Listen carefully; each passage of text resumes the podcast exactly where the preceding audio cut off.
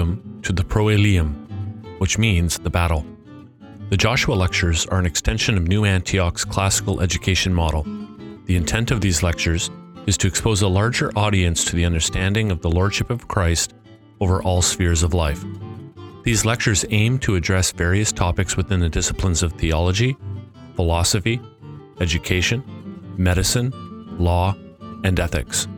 Classical education engages these topics in a robust manner with an eye upon the cultural landscape and a mind transformed by the scriptures. For a reformation of today's vocations and institutions, Christians must be courageous and equipped to evoke real change for Christ. To be courageous without being equipped leads to defeat. To be equipped without possessing courage leads to disaster. New Antioch extends an invitation to you to come and experience these lectures in person. Each presenter approaches their topic with a substantial background of experience and or formal training in their particular discipline and endeavors to provide a careful and rigorous application of the Christian faith to life. Each evening's lectures will afford those in attendance the opportunity to ask questions of the guest lecturer through a moderated Q&A period following the presentation. If you would like more information, please email us at admin at newantiochinstitute.com.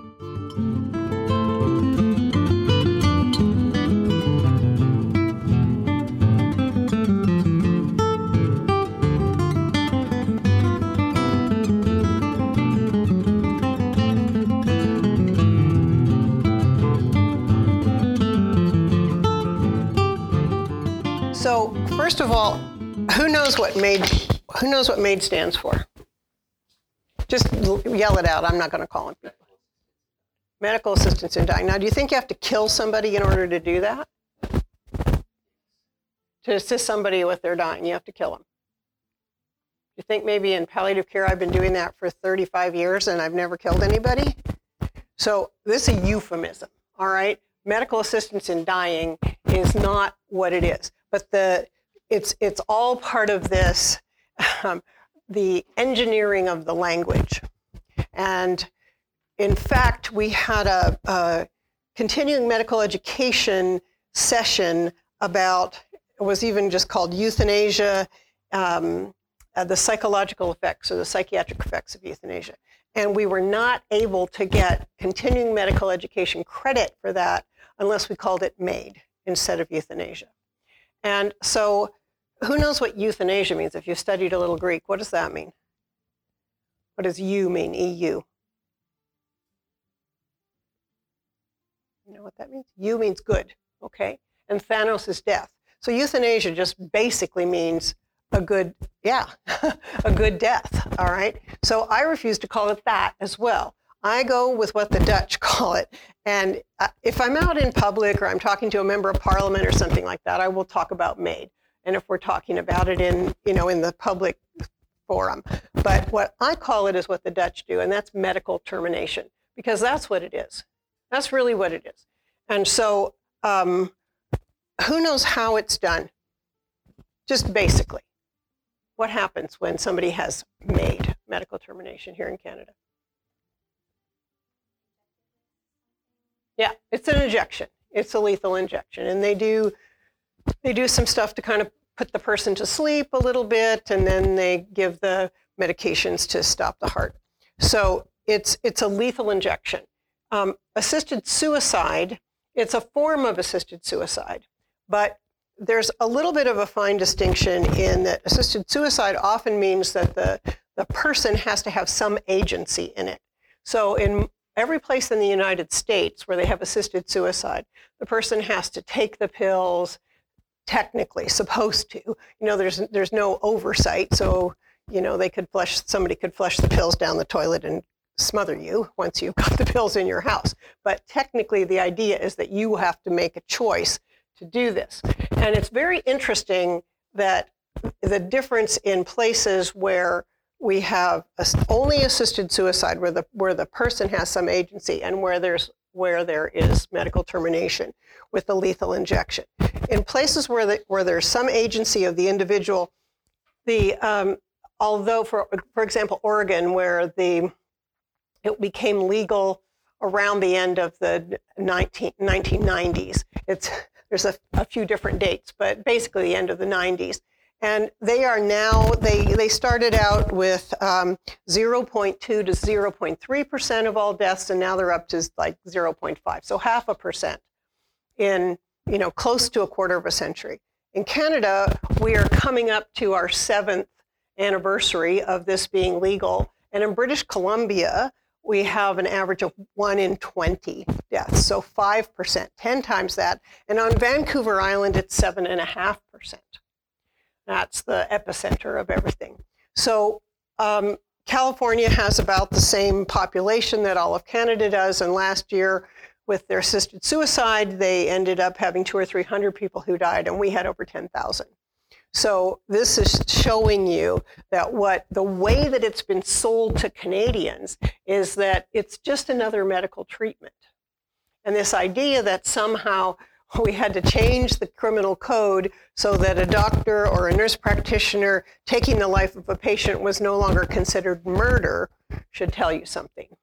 Okay, so it came out of the criminal code, came into that, and then everything just kind of blew up to the fact that, oh, well, it's just another medical treatment. It's just a treatment. If you, it's just kind of the, the ongoing, uh, the ongoing treatment. So if um, that's what we need to think about tonight is what's, why are we doing this? So I, I want you to start thinking about what are some of the reasons why somebody might, what, might want to have that. Just start yelling them out. I'll put them on the board. Depression, okay. Why else? Okay, pain. Well, well yeah.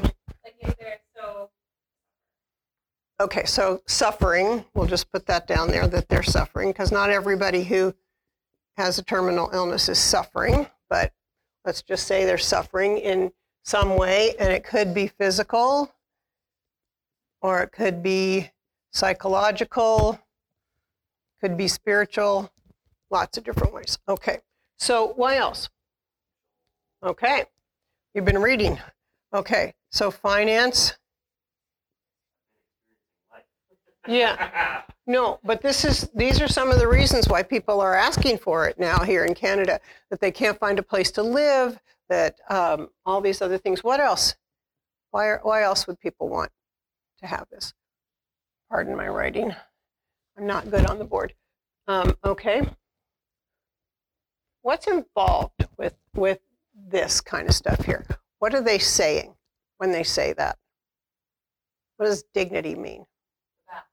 All right. So it's we would call that the activities of daily living. All right? That they can't they can't do that anymore. Okay? What else? Beyond this. This is super important. I know I'm kind of pulling teeth and it's a guess what I'm thinking question, but you need to really think about why people would ask for this. Well, I don't call it that, but why they would ask for medical termination. okay. All right. So this is actually the number one reason why people ask for it. Okay. That's the number one reason they ask pain.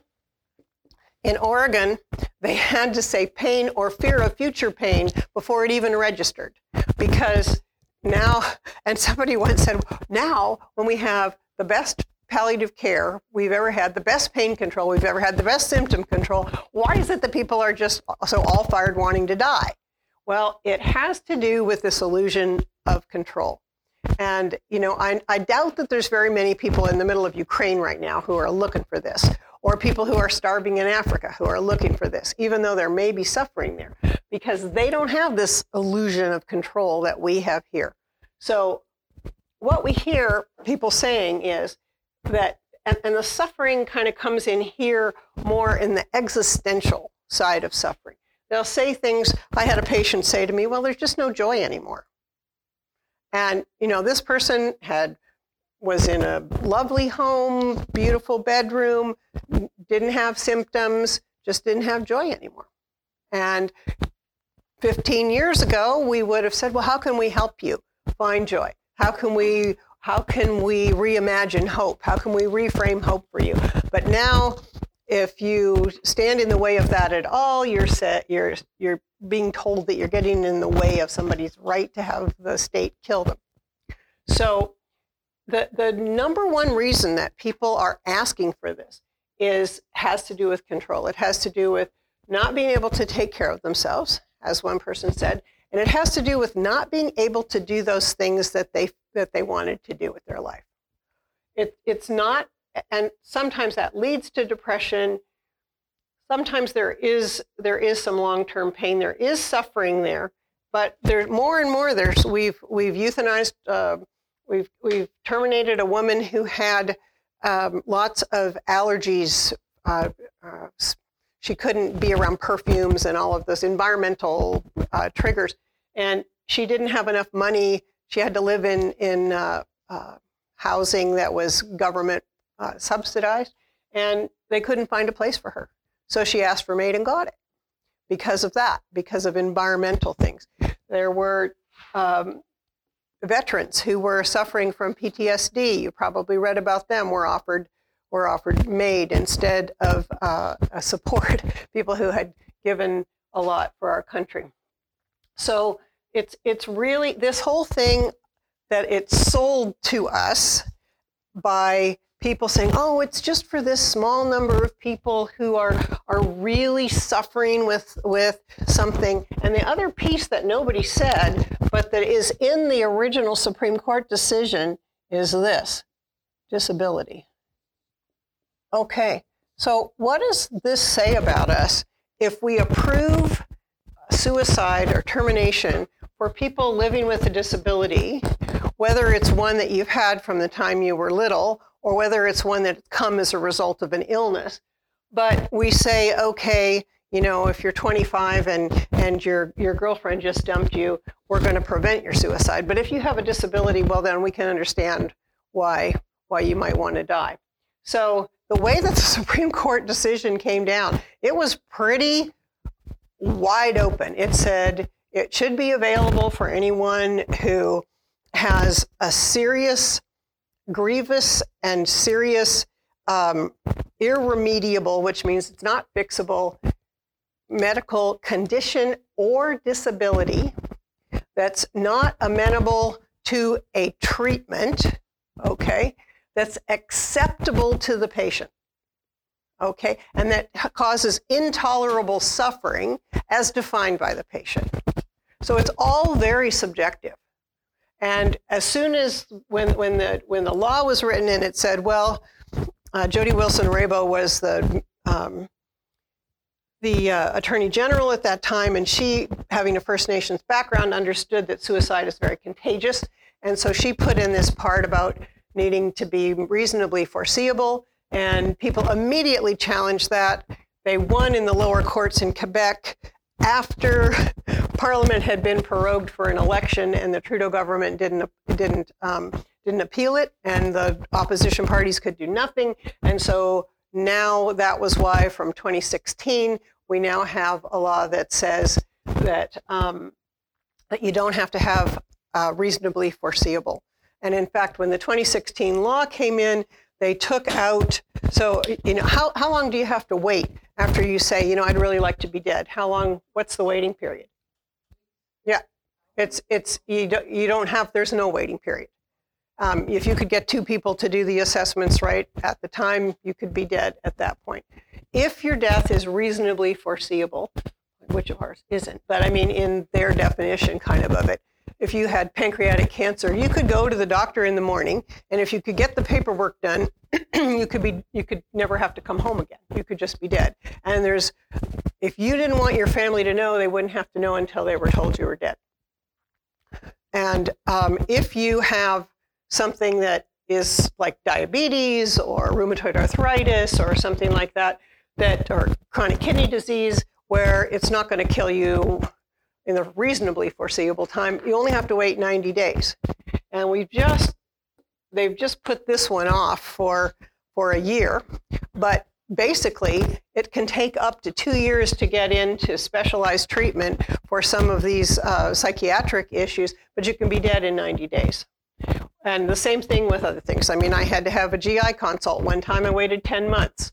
You know, so if you, but you can be dead in 90 days from if you have something that's uh, not reasonably foreseeable.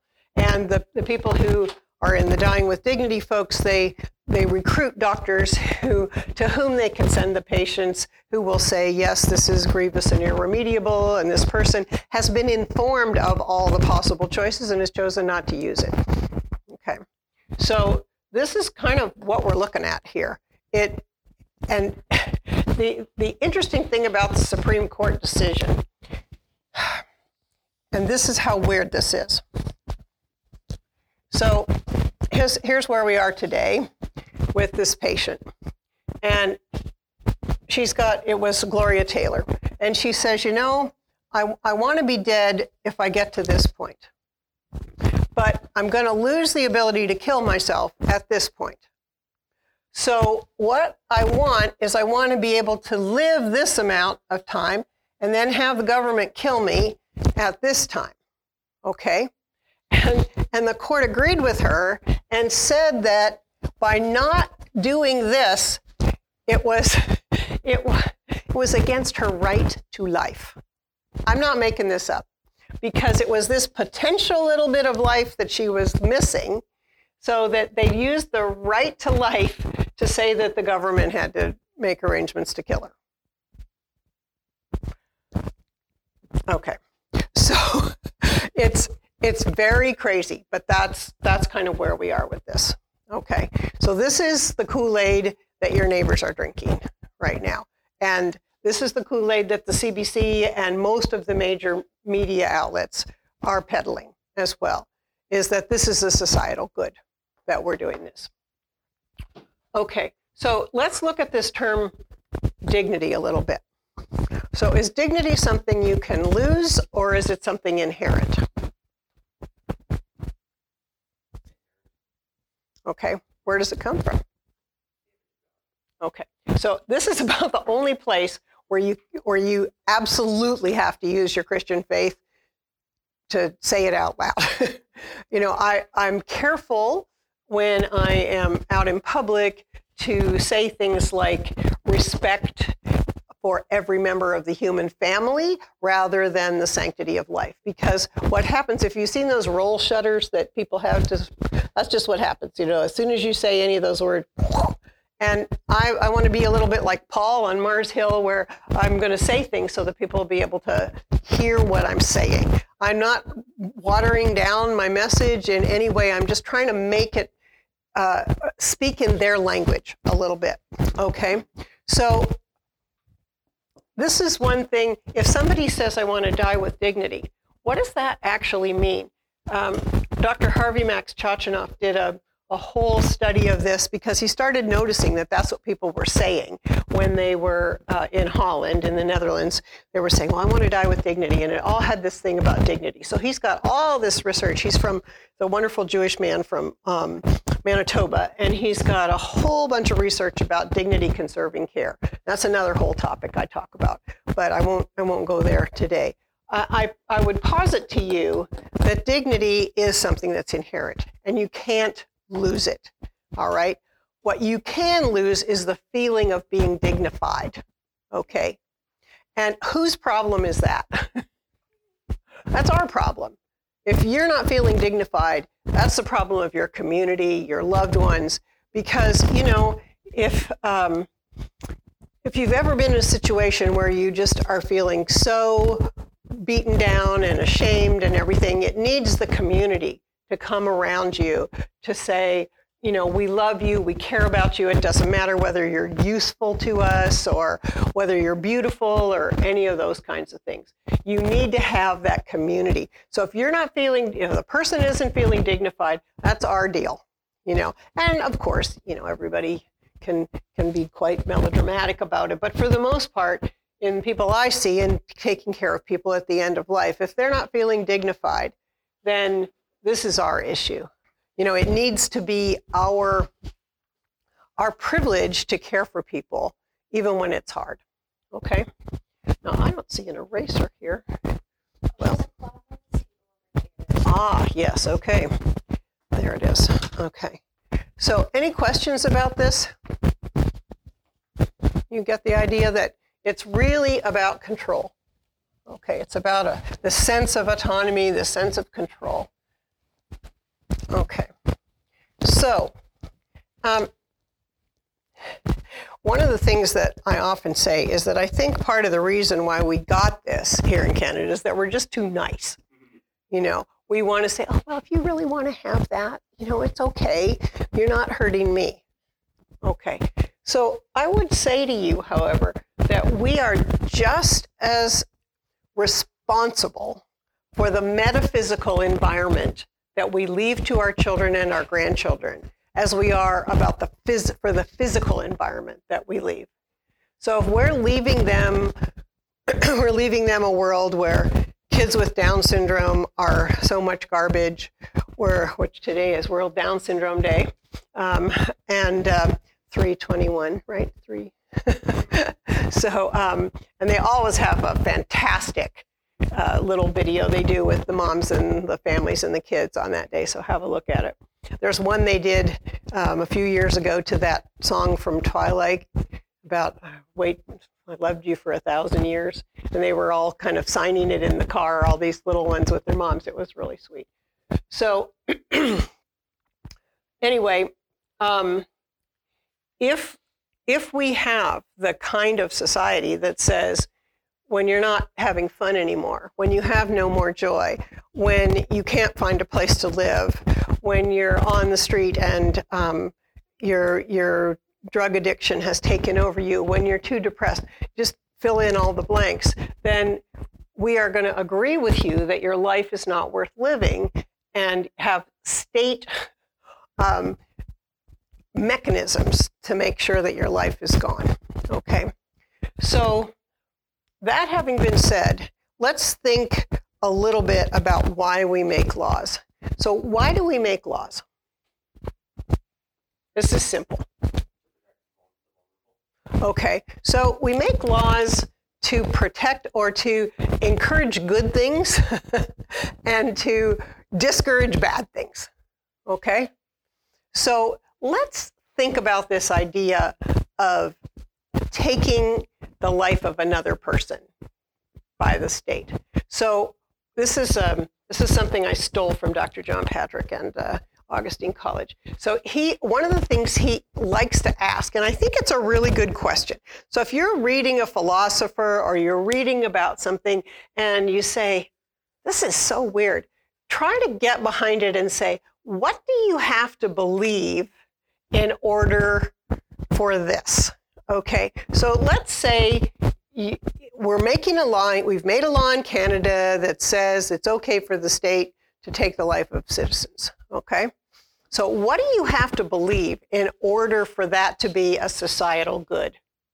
Because we've already said we don't make laws to make things bad. We make laws because we think something's good or we want to stop something bad from happening. So, what do you have to believe to change um, a patient being killed. And I got in trouble one time at a meeting I was at. I said, Well, I don't think there's going to be very many doctors who want to kill their patients. And one of the people who was in favor of it said, Oh, that's very inflammatory language. And I said, Well, okay, you know, I want to play nice in the sandbox here. What am I supposed to say? They said, Well, you could say, Take the life of. I'm, I'm not making this up. This actually happened to me.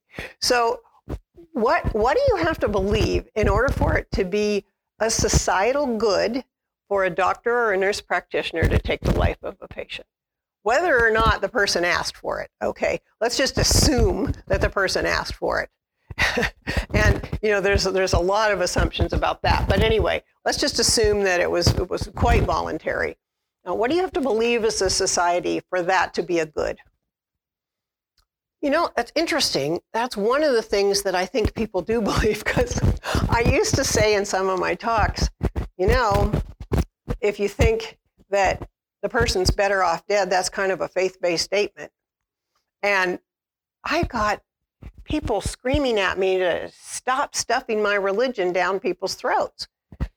And I said, because I, I would say, you know, there's no peer reviewed study that shows that you're better off dead. And, you know, they would, and people would scream at me that I was cramming my religion. And my daughter was in med school at the time and she said, Mom, you got to stop saying that. I said, Why? You know, it's simply true. And she said, Well, a lot of people just believe that you live and then you die and then there's nothing. And so you are challenging that in them.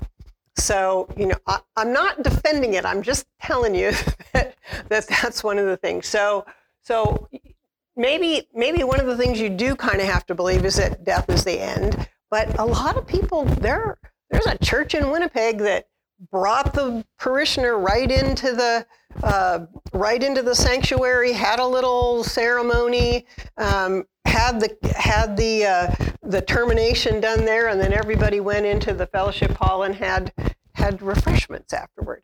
And the United, I'm not kidding, and the United Church has written prayers for around MAID.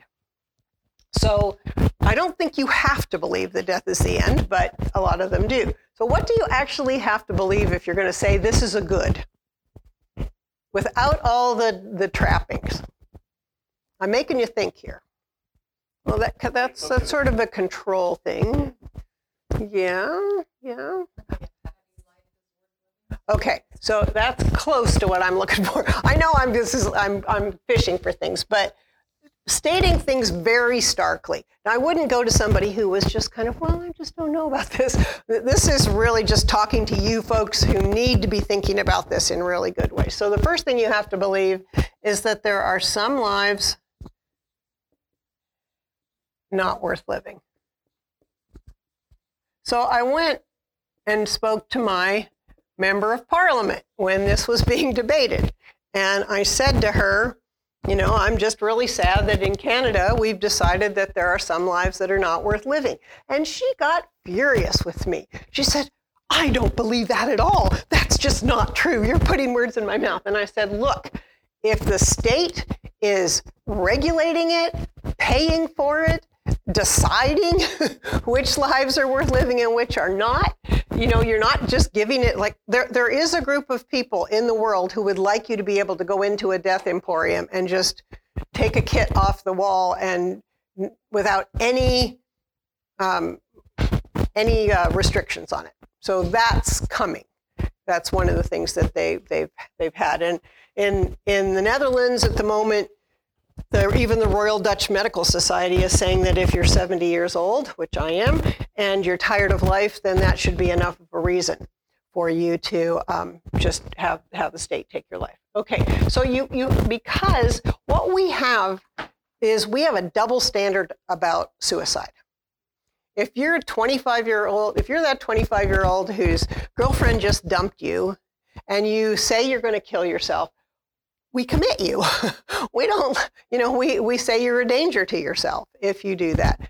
Um, and this is so ambiguous that after the law came in, the Quebec Minister of Health, who probably hated to have to do this because he supported he supported medical termination, had to send a, a, notice out to all the emergency room physicians in Quebec saying that if somebody comes in who's attempted suicide, do resuscitate them it doesn't mean they've decided that they want to be dead necessarily. So, I mean, I'm laughing at that, but it's just, it's so ridiculously sad that, that this is what we have. So you actually have to believe this, or you would be preventing all these people from doing it. You have to believe that even if somebody is in the last few moments of their life, uh, the last few weeks of their life, that there's still something that's rich there that we can have from one another. Even if the person is comatose, that we as a society get something out of caring for that person that we we are a different kind of people if we care for each other than if we kill each other. Okay, so you have to believe that some lives are not worth living. Um, this one you probably won't get, but it's it's kind of obvious. You have to believe that it's it's okay, it's okay to kill. All right. Um, without, without self-defense. We've had up until this, we had this bright line that said, outside of self-defense, it's not okay for one member of the human family to take the life of another and we'll leave war aside. But, you know, just in everyday life, it's not okay. And even in self defense, it can only be reasonable. You know, you're not allowed to wait for a guy to sneak in your, your back gate to steal your geraniums and blast him with a shotgun and kill him. You know, you can be charged for that, even though he's on your property and you felt threatened and all of that kind of thing. But we have now said that it's okay that one member of the human family can take the life of another. And the last thing you have to believe, I'll give you this one too, is that at least in some cases, and I'm stating this very starkly, I wouldn't say it if I'm giving an, you know, uh, an interview to the CBC. Um, killing is better than caring. Okay?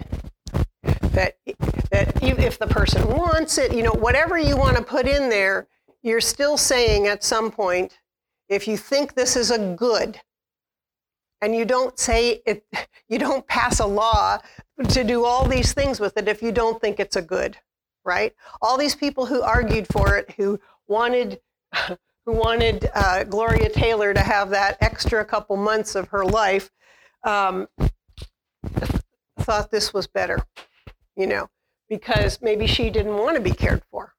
So this was all about autonomy. Okay, so this is pretty stark, but I started doing this because I thought people don't, don't really get what we're talking about with this as to what, what it actually means. It means that we are saying these things. And you know, the interesting thing about this for all those people who are addicted to autonomy is that they don't get to decide if their life is worth living or not, right? It's all whether or not it fill, fill if you fulfill the criteria, right?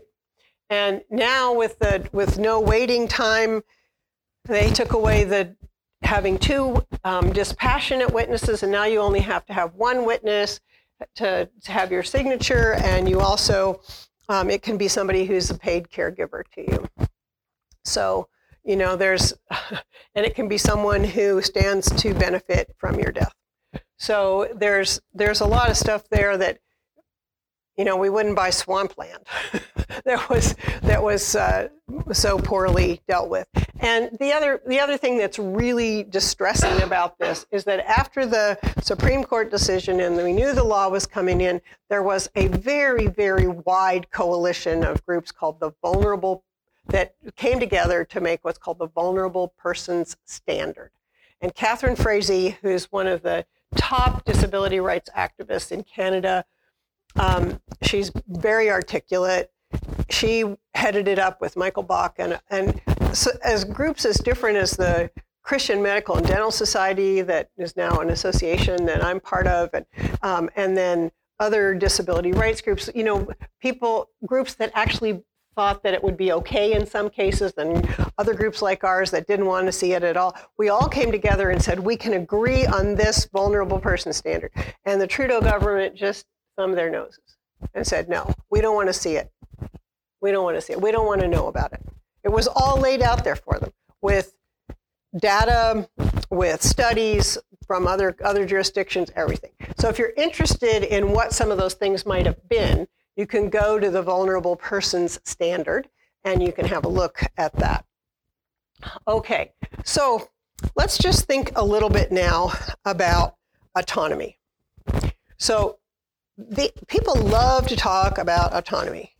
And um, you've, you've probably also heard about this, they call it the Georgetown mantra, but it's, so have, have you heard about those things? So there's there's um, okay, so there's autonomy, and there's beneficence, which means doing good.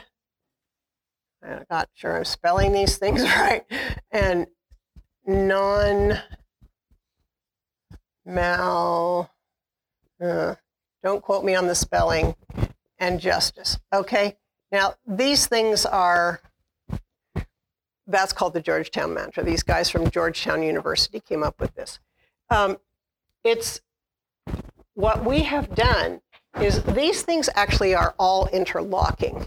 Okay, you really can't have justice. This is a non non malfeasance. Okay, um, you can't really have justice if people don't have the autonomy to make their own decisions. Okay, you can't have justice if you're if you're not doing good things. So, but there's but what what our society has done is we've singled out autonomy and said autonomy trumps everything else.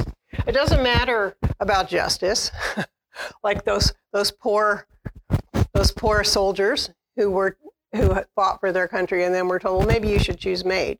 You know, that's not just.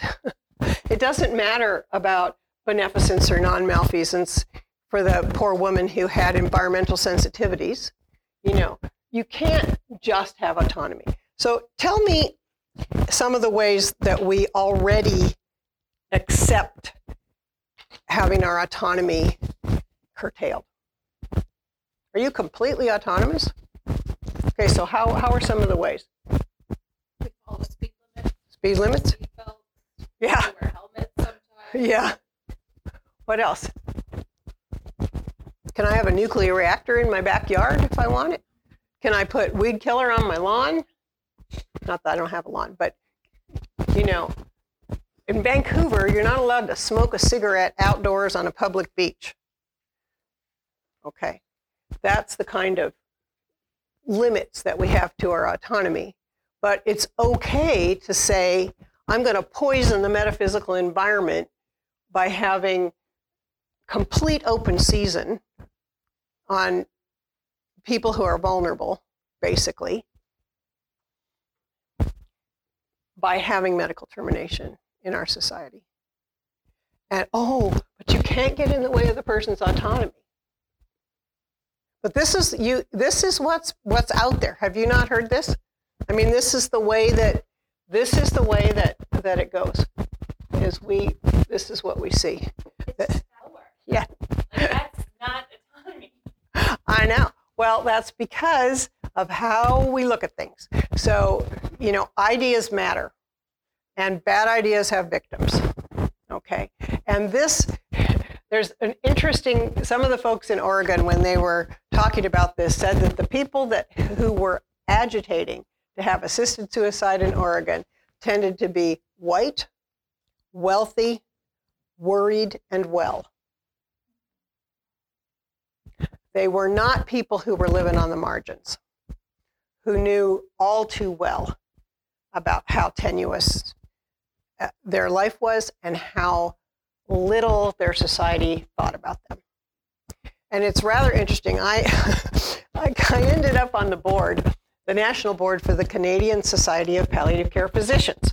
And I'd been a little bit, you know, nervous about, you know, was our society kind of going a little more, you know, just being accepting of all of this? Because a lot of medical people have just kind of gone in wholeheartedly to this, which is has given given me a lot to lament about, I have to say. You know, I worked very hard at the beginning of palliative care, saying, no, no, we're not Jack Kevorkian, we're not trying to hasten your death. And now the, all the, the administrators have shoved the, the medical termination in the same basket as palliative care.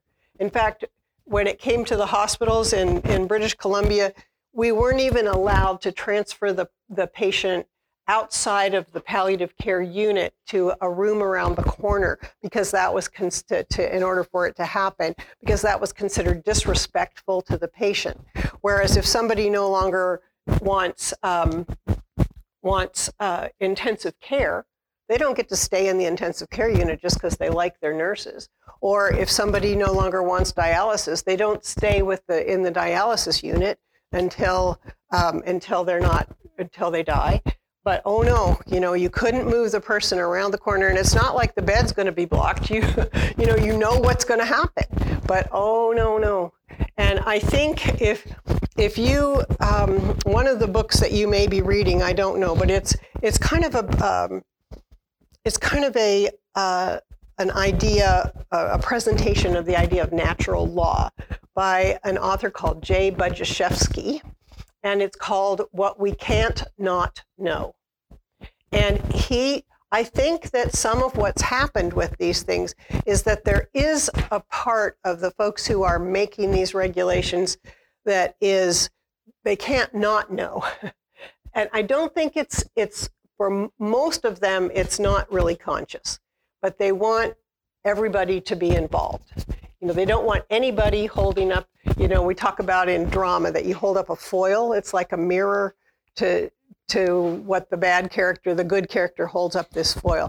So we don't want anybody there who can show that there's a different way that this could be done, that there's some there's some good that could come in this. We just want everybody to drink the Kool-Aid, everybody to be on board. In my opinion, everybody to have blood on his hands. And I think some of them have very good intentions. I don't mean that, uh, but I don't mean that they wouldn't. And in fact, um, you know, there's lots of people through the world who, in, in world history, who have said, you know, protect me from the good intentions of my fellow man, because that tends to be where the worst things happen. Um, if you uh, ever want to see something, and, and I know that it's controversial to talk about the Nazis, but one of my colleagues in the United States, who's a psychiatrist by the name of Mark Komrad, K O M R A D, he did grand rounds uh, for psychiatry at Yale University, and he talked about the Nazi doctors.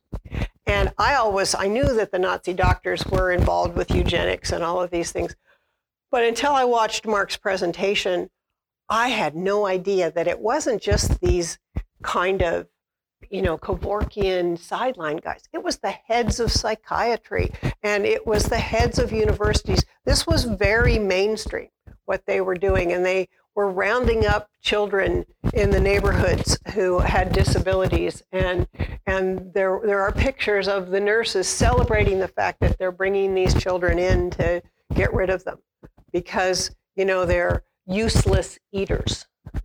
They called them.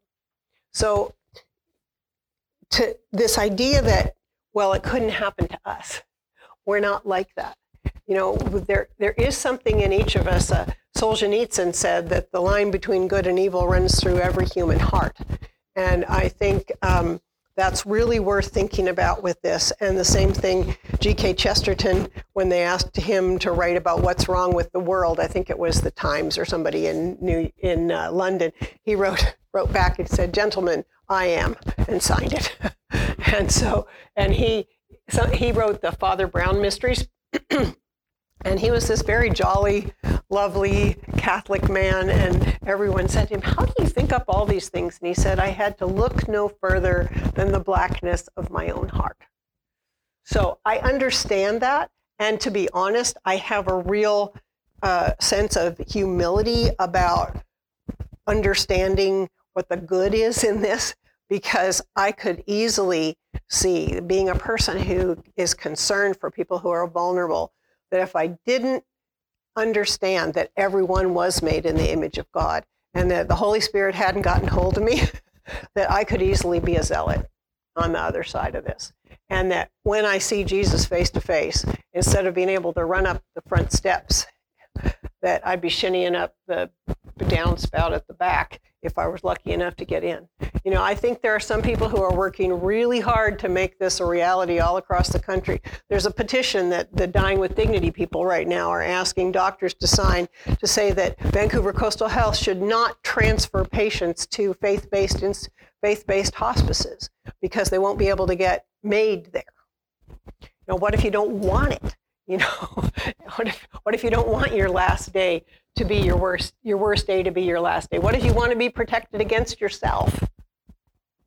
You know, but that's I I just feel like uh, for some of those folks who are the are pushing really hard on this that um, I could have been them, you know, there but for the grace of God and they're going to have a moment when they stand before the Lord Jesus and realize that all the influence, the intellect, the time, the talents that they had were used for 180 degrees the wrong things. And I'm hopefully not going to have that. And I feel very grateful, but also very humble that I know that it would be really easy to get off the rails on this because we think we know what's best. And there's the, the verse that says, there's a way that seems right to a person, but at the end of it leads to death. And I think that's certainly what we've had with with this. So Thank you for joining us for this episode of the Joshua Lecture Series on MAiD and the Christian Worldview. You can find more lectures by going to newantiochinstitute.com and click on the tab Joshua Lectures, or by finding us on iTunes or your favorite podcast platform by searching for Proelium. If you'd like to know more about New Antioch Institute, you can email us at admin at newantiochinstitute.com. And we're also on Facebook, and you can find us there by searching for New Antioch Institute or through the link provided in the show notes. Thanks again. Take care.